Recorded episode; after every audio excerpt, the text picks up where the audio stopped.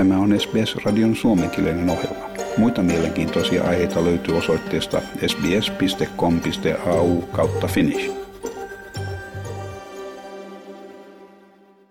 Ukrainalaisen sanomalehden mukaan kahdeksan ulkomaista alusta on saapunut ukrainalaisiin satamiin hakemaan viljaa vientiä varten. Tämä olisi Ukrainan ensimmäinen tilaisuus viedä maataloustuotteita ukrainalaisista satamista useaan kuukauteen venäläisten sotalaivojen saarettua Mustan meren yrittäessä tukahduttaa Ukrainan talouden. Ennen Venäjän aloittaman sodan puhkeamista Ukraina oli maailman neljänneksi suurin vehnän vientimaa. Venäjän saarto on johtanut elintarvikkeiden hinnan jyrkän nousuun kaikkialla maailmassa sekä ruokaturvan romahduksen Lähi-idässä. Ukrainan presidentti Volodymyr Zelensky kertoi toimivansa yhdessä Turkin presidentin Recep Tayyip Erdoganin kanssa varmistaakseen viljan viennin. Presidentti Zelensky sanoi, että mitä nopeammin Mustanmeren vientireitti uudelleen käynnistyy, sitä harvemmat ihmiset maailmalla joutuvat kärsimään Venäjän huolellisesti luoman ruokakriisin vaikutuksista. Говорив з президентом Туреччини Ердоганом.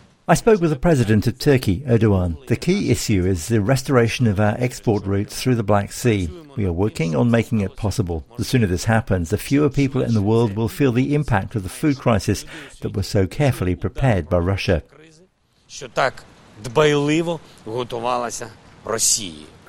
Turkin presidentti suunnittelee tapaamista Venäjän presidentin kanssa lähiaikoina keskustellakseen viljan viennistä. Turkin valtiollisen median mukaan Erdogan on sanonut Vladimir Putinille, että on aika järjestää merireitti kuljetuksille. Tämä mahdollinen sopimus ei kuitenkaan merkitse sodan rauhoittumista. Maanantain ja tiistain aikana Venäjä kiihdytti pommituksiaan. Presidentti Zelenski sanoi ohjusten osuneen Kiovaan ja Harkovaan sekä Odessan satamakaupunkiin. Hän kertoi Harkovan jälleen joutuneen Venäjän armeijan julman hyökkäyksen kohteeksi. Toinen ohjus osui asuinrakennukseen, missä yksi sisäänkäynti tuhoutui täysin, ja viisi henkilöä sai surmansa. Харків пережив нові жорстокі удари російської армії. Kharkiv experienced new brutal attacks by the Russian army. Another rocket hit a residential building. One entrance was completely destroyed. In the morning, the occupiers shelled the Saltiv and Kiev districts with rocket artillery. Five people were killed. Itäisessä Chavis Jarin kaupungissa sijaitsevaan asuinrakennukseen Venäjän tekemän ohjusiskun kuolnuhrien määrä on noussut 31 henkilöön.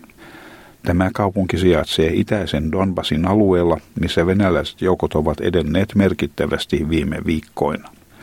Yhdysvaltain valtakunnallinen turvallisuusneuvonantaja Jake Sullivan kertoi uskovansa Venäjän nyt kääntyneen Iranin puoleen hakiessaan aseapua – hän kertoi tietojen viittaavan siihen, että Iranin hallitus valmistautuu luovuttamaan useita satoja lennokkeja, joita myös voidaan aseistaa Venäjälle sekä tarjota myös koulutusta niiden käytössä heinäkuusta alkaen.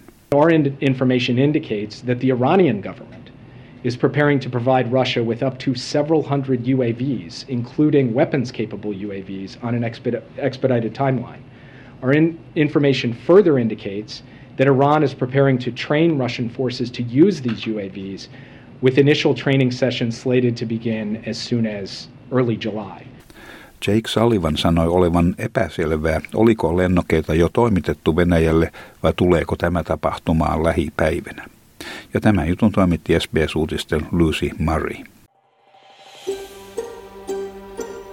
Haluatko kuunnella muita samankaltaisia aiheita? Kuuntele Apple, Google tai Spotify podcasteja tai muuta suosimaasi podcast-lähdettä.